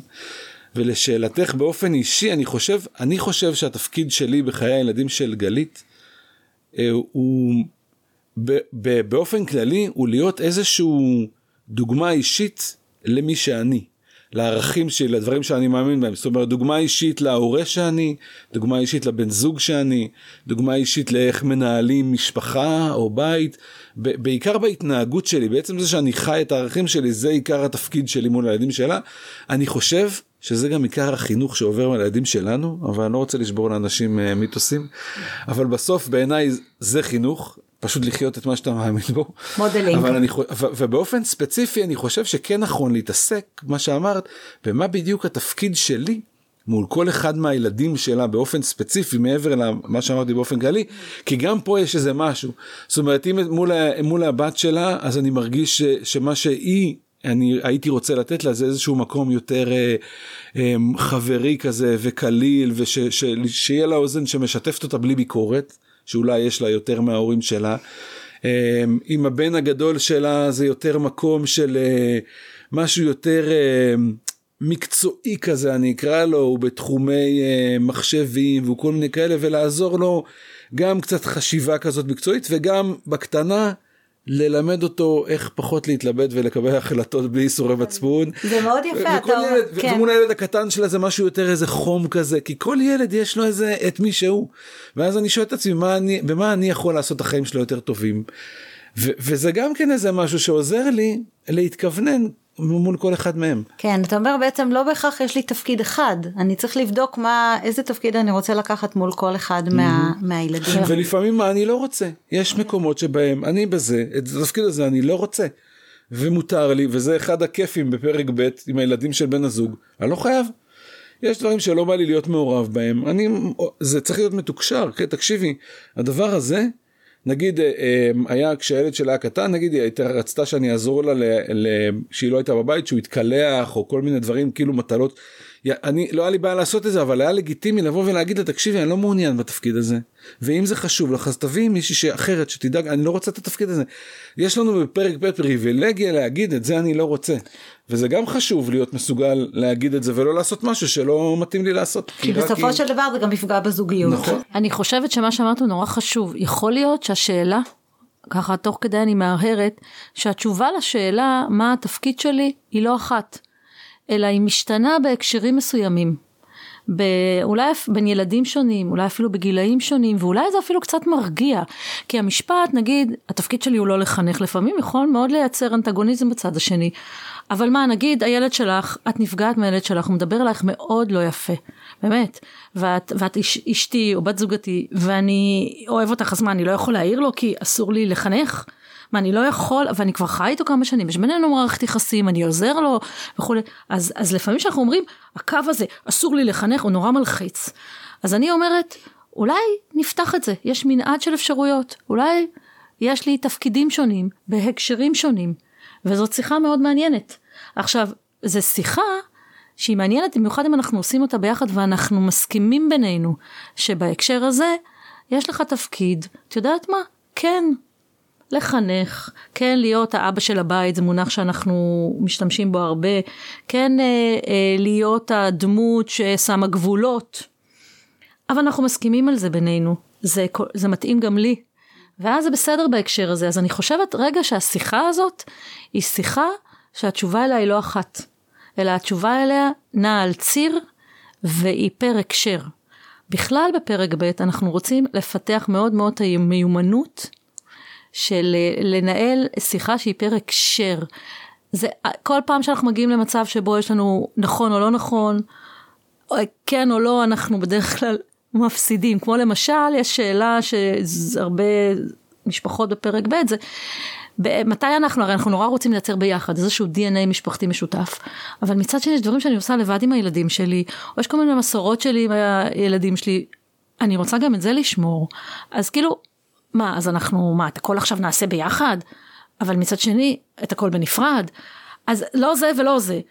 והרבה פעמים אנחנו, לא הרבה פעמים, תמיד אנחנו אומרים לזוגות, בואו נדבר פר הקשר, יש הקשרים, וצריך ככה להסתכל על החיים שלנו, הקשרים שבהם נעשה את זה ביחד ויש הקשרים שלא. יש הקשרים שבהם תהיה נפרדות ויש הקשרים שבהם תהיה אחידות. והשיחה הזאת פר הקשרים היא מהותית, היא מהותית בכלל בחיים, אבל היא נורא חשובה בפרק ב', כי אנחנו לא הורים לאותם ילדים, כי אנחנו חושבים אחרת, אנחנו מגעים עם היסטוריה אחרת. אז, אז זה, זה משהו שאני רוצה שהמאזינים ייקחו. אף כל מה שאתם אומרים לעצמכם נכון לא נכון סימן שאתם לא בכיוון המתאים. שבו ותגידו תשאלו את עצמכם וזה גם שאלה נורא חשובה בתוך האי הסכמה. על מה אתם כן מסכימים? זאת שאלה נורא חשובה בוא נראה על מה אנחנו כן מסכימים כן. כי ברור שאנחנו לא מסכימים על מה אנחנו כן מסכימים ואז בוא נראה באיזה הקשרים כן באיזה הקשרים לא זה נורא נורא נורא נורא חשוב. והפילוסופיה השנייה זה מה שגלית התחילה להגיד זה שאנחנו רוצים לצאת מהקיבעון המחשבתי שאנחנו נמצאים בנקודה ולהתחיל לזהות שאנחנו נמצאים על צירים. ואנחנו בעניינים של חינוך מדברים תמיד על שני צירים. יש ציר של אה, המסכים לא מסכים ציר הסכמה נקרא לזה. איפה אנחנו מסכימים? על איזה דברים אנחנו מסכימים? על איזה דברים לא. זה ציר שלם של דברים. זה לא הכל או כלום. והציר השני זה כאילו האם אנחנו פועלים ביחד או בנפרד. וזה שני צירים כאילו מקבילים שיוצרים מרחב שלם, שני צירים מונחים סליחה, שיוצרים מרחב כאילו שבו יש מקומות שאנחנו מסכימים ונפעל ביחד, שזה בעיקר חוקי הבית. איפה שקבענו שיש חוק בבית, נגיד אצלנו לא אוכלים בסלון, אם קבענו חוק, אז חוק זה חוק, תפקידנו כהורים לאכוף אותו, אנחנו חייבים להסכים עליו, וחייבים לפעול בצורה אחידה מול כל הילדים, אחרת זה לא חוק. אז שם אנחנו גם מסכימים וגם פועלים בנפרד, אבל במרבית ההקשרים אנחנו או לא מסכימים, או מסכימים כמו שגלית אמרה, נגיד על התוצאה שאין אלימות, אבל חלוקים בינינו בדרך שבה צריך לעשות את זה מול הילד. ואז במקומות האלה אנחנו נדרשים איפה שמסכימים להבין על מה מסכימים ולתת החופש להיות אמא ואבא, ואיפה שאנחנו לא מסכימים, מישהו צריך להכריז בקול רם, בוא נסכים שלא להסכים, ונפסיק לדבר על זה. אין מה יש לדבר זה לא שלא הבנתי אותך את מכירה בטוח אתה בכל זוג יש את זה זה לא שהוא לא מסכים איתי הוא פשוט הוא לא אני אני רק אסביר לו עוד פעם אחת ואז הוא יבין. ואז השיחה היא אינסופית כל החיים רק אני אסביר לו מתי שהוא צריך להגיד רגע די. זה לא שהוא לא מבין הוא הבין הכל הוא פשוט חושב ש... אחרת. אומרים שלכל זוג יש מריבה אחת שהוא חי כן, הוא רב אותה כל בדיוק, החיים רק ב-300 דרכים שונות. אז מישהו צריך להגיד בקול רם רגע בוא נסכים שלא להסכים בנושא הזה ואז ברור שצריך לתת את החופש לכל אחד להיות מישהו ולפעול כי ממילא אנחנו לא מסכימים אז מה עכשיו הרבה פעמים אנחנו חיים באשליה או אני אגיד אנחנו משלים את בן הזוג שאנחנו כאילו מסכימים ואז זה לא מצליח. וזה גם אתגר קושי שצריך לזהות. זאת אומרת נגיד הניקיון לא חשוב לי. זה לא מעניין אותי אני לא שם סתם לא, לא דוגמה אישית שלנו אבל והיא נורא חשוב לה. ואז הסכמנו שאני אדאג שהילדים שלי ינקו. זה לא מעניין אותי. אני לא רואה את זה. זה לא, זה לא קשור. אמרתי לה כן כי לא רציתי לריב איתה. וזה לא מצליח. ואיפה שאנחנו לא מצ... איפה שהסכמנו וזה לא מצליח זה בדרך כלל רמז לזה שאנחנו לא באמת מסכימים ומישהו מאיתנו מזייף, מרצה. כן. ואיפה שאנחנו כן מסכימים אבל אני, אני אגיד אבל משהו בהקשר ההפוך של זה זאת אומרת יש מקומות שבהם אנחנו נדרשים להסכים למשהו שאני לא באתי איתו מהבית. כדי שזה יעבוד לי כהורה שאני אצליח באמת לעמוד בזה אחרי שהסכמתי איתה יש לי עוד עבודה. אני צריך לשאול את עצמי למה זה חשוב לי. והתשובה לעשות לטוב היא לא טובה. מה בערכים שלי אני יכול לגייס פה? מה מהערכים שלי מתאים? שבשמו אני הולך להתעמת מדי פעם מול הילדים שלי בשם הערך הזה לא בשבילה כי מה מה אכפת להם ממנה? היא לא אמא שלהם למה שהם יעשו משהו בשבילה. ואנחנו הרבה פעמים בפרק ב' נדרשים וזה חלק אולי הגמישות שאמרת נדרשים לשאול את עצמנו איזושהי שאלה פנימית כזאת שבשם מה אני מוכן אני עושה את זה? בשם מה? אני עושה את זה לא בשם מה היא עושה את זה. ולבוא עם איזה משהו פנימי כי כמו שאמרתי כשאנחנו באים לילדים או כשבאים בכלל לחיים ואני יודע למה אני עושה את מה שאני עושה אני, כן. אין, אין משהו שיעצור אותי מלהצליח. אני רוצה ככה עוד, אה, אתם כל הזמן מדברים על זה, על, ה, על החשיבות של ה, לטפל בדברים ככה בקטע הזוגי, ו, ואני מבינה כמה מיומנויות תקשורת נדרשות פה כדי לצלוח את המערכת האתגרים הזאת, ומסקרן אותי איפה ככה כל אחד מכם, אה, מה, מה אתם שיניתם, לקחתם ככה כלמידה מפרק א' שיישמתם בפרק ב' מבחינתכם, ב... פחות דיברנו הרבה על הורות אבל אני אומרת דווקא בהיבט הזוגי. אני יכול להגיד אני לא יודע זה כאילו ההשוואה לפרק א' היא אני לא בטוח שהיא כאילו עושה את ה... את המהות כי זה מין תהליך צמיחה כזה אז יכול להגיד יותר כי אני לא יודע אם היה איזה מה שיכול להגיד הוא טעות כאילו אוקיי okay, ש... אבל מה אבל... שינית אתה באיך אתה אולי כ- כמתנהל כבן זוג כן כאילו את אומרת אם אמרנו שפרק ב' זה תהליך של צמיחה כי יש שם דברים שאנחנו צריכים לגדול מהם כדי להצליח אז את שואלת איפה צמחנו בתהליך הזה. אמ, אז אני חושב אחד המקומות שאני באופן אישי מרגיש שצמחתי בהם זה באמת בהפנמה הזאתי.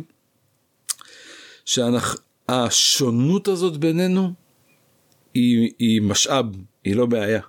Mm. כי הרבה פעמים אני, בכיוון אני ידוע בהיותי יודע וצודק, כן, כמעט כל דבר אני יודע מצוין וגם צודק בכל מה שאני אומר בו, את יכולה מוזמנת לבדוק אותי, אני... אבל ב... כשה... הרבה דברים בהתנהלות של גלית כאימא, בדרך שבה היא מתנהגת בבית, בדרך שבה היא מתנהגת כבת זוג, היו מאוד שונים לי. ומתי מתי הדברים מתחילים לזוז כשאני מוכן להסתכל על זה ולשאול את עצמי באיזושהי סקרנות כאילו מה יהיה שם שאני לא מבין. אני רואה אני זוכר את עצמי הרבה פעמים בתור בן זוג שאני לא מבין משהו אני מדבר הרבה. אני מסביר. אולי יעזור לי להבין אם אני אסביר הרבה. וזה כאילו מטופש כשאנחנו לא מבינים משהו בבית ספר אנחנו שואלים את המורה. כשאנחנו לא מבינים משהו בזוגיות אנחנו מסבירים לבן זוג מה יש להסביר אני זה שלא מבין. אולי אני אשאל, מה גורם לך להתנהג ככה, למה את מתכוונת, את אומרת את זה, מה, מה, כאילו, מה קורה, מה, הרבה פעמים, שאנחנו, וזה קשה בזוגיות, כי אני כאילו צריך רגע להיות מקשיב, ואני לא מסכים איתך, אז, אז אני אקשיב לך, לא, ואני חושב שזה משהו, זה משהו שאני למדתי לעשות, להיות באמת, סקרן להיות, באמת, להביא את הסקרנות הזאת פנימה של אם אני לא מבין משהו, אני זוכר אחד הדברים, הדוגמאות הזה, היא הייתה מביאה לילדים שלה, היא סיפרה לי בהתלהבות, שהיא מביאה לילדים שלה לפני השינה תפוח לפה כי הם רעבים. כן, מפגרת. מה זה הדבר הזה? מה זה הפינוק? איזה התנהגות הורית מוזרה הזאת? זה לא הגיוני מה שאת עושה, איך את לא מבינה את זה? ואז יום אחד שאלת, תגיד, מה אתה יכול ללמוד מזה על האימא שהיא? ופתאום היה שם מלא דברים של איזשהו חום, איזושהי אכפתיות, איזושהי דאגה, שהמעשה הזה מבטא גם אותה. אז, אז, ואז אמרתי, וואלה, אני, וואלה, האמת, אני לא עושה את זה מספיק בשביל הילדים שלי.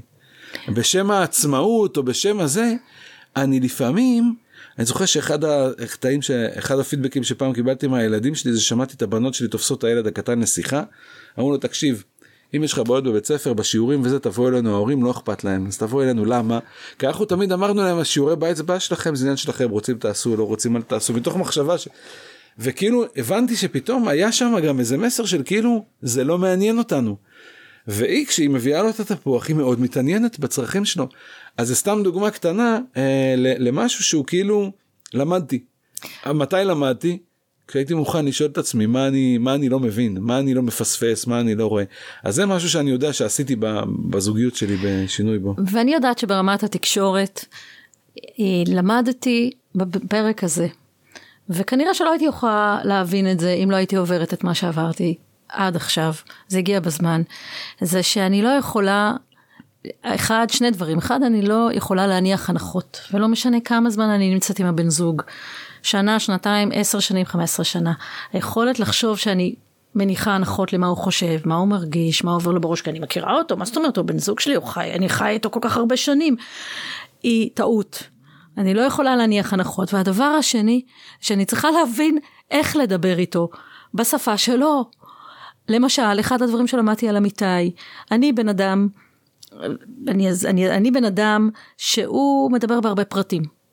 ואני תמיד מתחילה מהרבה הרבה פרטים ולא מספרת את התמונה הגדולה. ואז הבנתי, באמת הבנתי, שעמיתי קודם כל צריך לדעת מה התמונה הגדולה, מה הנושא שמדברים עליו, ואחר כך תבוא עם כל הסיפורים שלך והפרטים שלך. עכשיו, בסיבוב הקודם שלי נלחמתי על הדרך שלי לתאר את הדברים. ככה אני מתארת, עכשיו אתה תקשיב.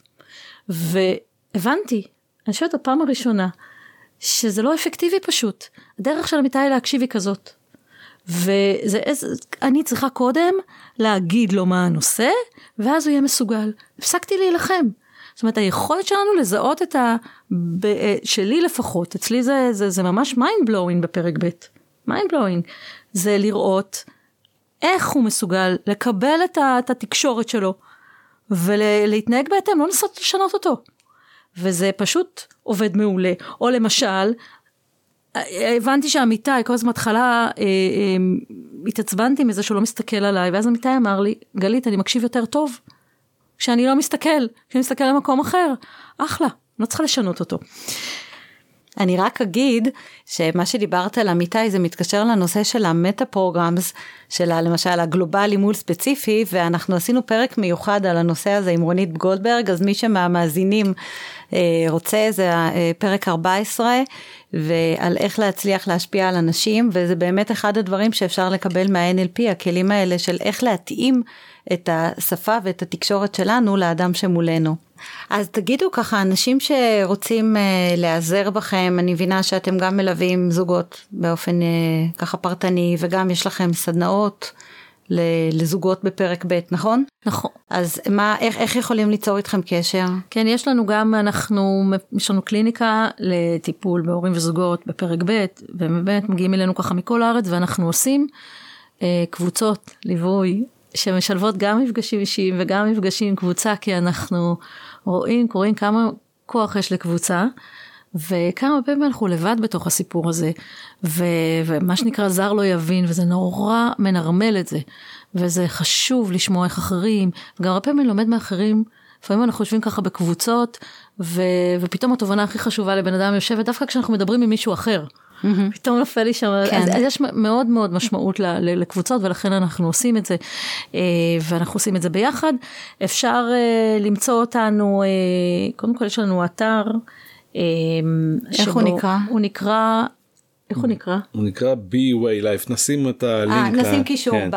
יש, ב... לנו, יש לנו קהילה בפייסבוק שנקראת משלבים זוגיות ומשפחה בפרק ב' עם גלית ועמיתי, וערוץ פודקאסט באותו השם. נכון, משלבים זוגיות יפה. ומשפחה בפרק ב' עם אוקיי. גלית. ככה אפשר להגיד. ונשים קישור לאתר שלנו, כן. ואז אפשר למצוא אותנו. נשים קישורים להכל. ואני אגיד גם, אנחנו עובדים גם עם בני זוג בפרק ב' אה, ברמת הזוגיות, וגלית גם עובדת עם נשים לבד בפרק ב', שזה גם עוד איזשהו תחום אה, שהוא גם... חושב חשוב בכל האירוע הזה אז אה, כן עבודה כן. של ויסות רגשי ואיזון כל הדברים האלה שדיברנו עליהם של חיבור ל... ל... כן הנה הגיע הטריגר איך אני מגיבה בצורה רצועה כמו שאני רוצה אני יודעת שזה מה שנכון אני באמת יודעת זה גם בסוף מתחבר לערכים שלי ולמי שאני, או אני רוצה לפתוח את הלב קצת יותר לילדים שלו. אני רוצה להכניס יותר חמלה הביתה, כי נורא קל לי לעשות את זה בחוץ, אני טובה עם ילדים וכולי, וכאילו במקום הכי חשוב אני לא מצליחה להביא וזה מתסכל. אז אנחנו עובדות על המקומות האלה כדי להביא יותר ויותר את עצמי במיטבי, וככה לעצור את האוטומטים, אז אנחנו עושים את זה. אני אגיד רק עוד דבר אחד, אנחנו לא חייבים תמיד את בן הזוג שלנו בשביל להתקדם ולהשתפר, כי לפעמים אין בן הזוג שלנו פחות פתוח וכולי, אז אנחנו יכולים גם על הזוגיות שלנו אה, לעבוד לבד, אז אנחנו עובדים גם עם זוגות, גם עם גברים שמגיעים אלינו אה, לבד, גם עם נשים, ואגב, זה לא מאוחר מדי אף פעם, יש לנו זוגות הורים שמגיעים אלינו שהם רק הכירו את הילדים, שהם רק הכירו ביניהם ואפילו עוד לא הכירו את הילדים, או יש כאלה שמגיעים אלינו שהם רק התחילו לחבר את המשפחות והם אפילו לא, ולא יודעים איך, הם לא יודעים אפילו אם עברו לגור ביחד, יש כאלה שמגיעים אלינו כי הם רוצים להתארגן לקראת לעבור לגור ביחד, ויש כאלה שמגיעים אלינו אחרי שנה, שנתיים של מגורים משותפים, שעם עם האתגרים שעולים, יש כאלה שמגיעים אלינו אחרי 10, 15 שנה, ואני רוצה להגיד משהו, באמת, וזה לא קלישאה, זה כאילו, לא, לא כאילו, זה לא מאוחר מדי. ו, אמ, וכן, לפעמים אנחנו באים אליי זוגות אומרים לי אבל לנו כבר שנים אני אומרת לו את זה. ורק לכם הוא מקשיב. אז אני תמיד אומרת אנחנו לא אתם מעורבים בזה מאוד רגשית. ואנחנו מגיעים מהצד עם הרצון שיהיה לשניכם טוב עוזרים לכם להרחיב את נקודות המבט להסתכל על עוד אפשרויות. ולפעמים צריך לעבור את מה שצריך לעבור והתובנות מגיעות אחרי תקופה וזה בסדר צריך פרספקטיבה. רחבה לדבר הזה אגב, כן. לא אחרי שנה שנתיים להרים ידיים, הרבה זוגות מרימים ידיים נורא מהר, ואני אומרת להם שנה, שנתיים, שלוש, זה לא מספיק, צריך, מחקרים דרך אגב אומרים חמש, שבע שנים, עד שמשפחה מתחילה להתבשל, אנחנו היום 11 שנים אחרי, היום אני יכולה להתרווח על הכיסא, גם נהניתי במהלך הדרך מאוד, כי זה חוכמה גם ליהנות מהדרך, אבל איזה כיף לראות היום. הם קוראים אחד לשני אחים, יש להם, הם, הם, הם מגדירים את עצמם ככה, הם מבלים ביחד. זה לקח זמן, כן, צריך הרבה הרבה, הרבה, פרספ... הרבה הרבה אה, אורך רוח ואמונה. כן, לא לבחון את זה אחרי שנה או לא, שנתיים, לא, לקחת לא. הרבה אוויר. ממש, כן. וגם לא אחרי שלוש, מיכל, כן. באמת. אני חושב ככה שאמרת משהו שהוא מתקשר ל... דיברנו על אה, יום האהבה שמתקרב ובא, אני חושב mm. שבאמת ההבנה הזאת שמגיע לנו, אנחנו ראויים לחיות עם הבן אדם שאנחנו אוהבים אותו. וכל ה... והיקום מסתדר סביב. אז זו מטרה ראויה. הרבה פעמים אנשים מונעים מאיזה תחושת אשם כזאת או אי נוחות שזה של אגואיסט לא יודע יש מלא זוויות להסתכל על זה ואני אומר הפוך מגיע לנו באמת אם מצאנו את האהבה שלנו את הבן אדם שאיתו אנחנו רוצים לחיות זה מטרה ראויה וזה לגמרי מגיע לנו לממש את זה ולהגשים את זה. ואפשר לפתור את כל הדברים בדרך. את יודעת, אחד הדברים, הבת של אמיתי, סיפור אחרון. את יודעת, הבת של אמיתי, אה, היה לה מאוד קשה איתי בהתחלה. היא הייתה בת 13 וחצי, והיה לה קשה עם, לא, לא יודעת אם איתי, עם החיבור, עם החיבור עם הילדים וכולי, והיא אה, באיזשהו שלב החלטת שהיא חוזרת לגור עם אמא שלה, ואנחנו אה, קיבלנו החלטה, גם אמיתי, בהורות שלו, גם אני, א', לא לוותר עליה, ב', אה, אני אמרתי לעצמי שלא משנה איזה פרצופים היא עושה, היא מבחינתי הבת שלו ולכן היא חלק מהמשפחה שלי וכל פעם שהיא באה למרות שהיא עם הפרצופים אמרתי לה איזה יופי שבאת איזה כיף לא כי אני צריכה כי באמת זה הערכים שלי ככה אני מאמינה שנכון להתנהל בתוך משפחה ולפני שלוש שנים התחתנו בחתונה אזרחית ככה והיא קרה משהו נורא יפה מתחת לחופה. קודם כל היא באה אלינו עוד אה, ככה כמה ימים קודם, התיישבה ואמרה לי גלית אני רוצה להגיד לכם, להגיד, קודם כל להגיד לשניכם תודה אבא שאתה לא ויתרת עליי, גלית את אני יודעת שעשיתי לך חיים קשים, אבל את אף פעם לא נתת לי להרגיש לא רצויה, ו... ואז היא קראה בחופה והיא אמרה לימדתם אותנו שאפשר להיות מאושרים ושצריך ללכת עם הלב שלך ועם הבחירות שלך ושיש מקום לאהבה אה, ונכון זה מה שהיא כתבה משהו מותר יש, יש מותר לבחור להיות מאושרים. וזה יפה זה כאילו והיא לא הייתה חייבת והיא עברה את מה שהיא עברה. אז שואלים אותי לפעמים הילדים שלך לא שילמו מחיר אני לא יודעת היום משלמים מחיר אם הייתי נשארת בזוגיות לא טובה זכיתי לאהבה אני עושה הכי טוב שאני יכולה בכל רגע נתון. בטוח הילדים שלי משלמים ותמיד משלמים מחיר ותמיד מרוויחים אני מאמינה שבסופו של דבר אה, אנחנו שנינו עושים הכי טוב שאנחנו יכולים. והם ומפה זה, זה, זה המסע של כל ילד לעבור. כן, וכשאנחנו באמת לא מוותרים על, ה, על הזוגיות פרק ב' ועושים את העבודה, אז את אומרת, אנחנו גם מעבירים בעצם מסרים מאוד חשובים לילדים שלנו בעניין הזה. ככה, בהסתכלות קדימה, כשהם יום אחד יהיו בסיטואציות דומות. אז המון המון תודה.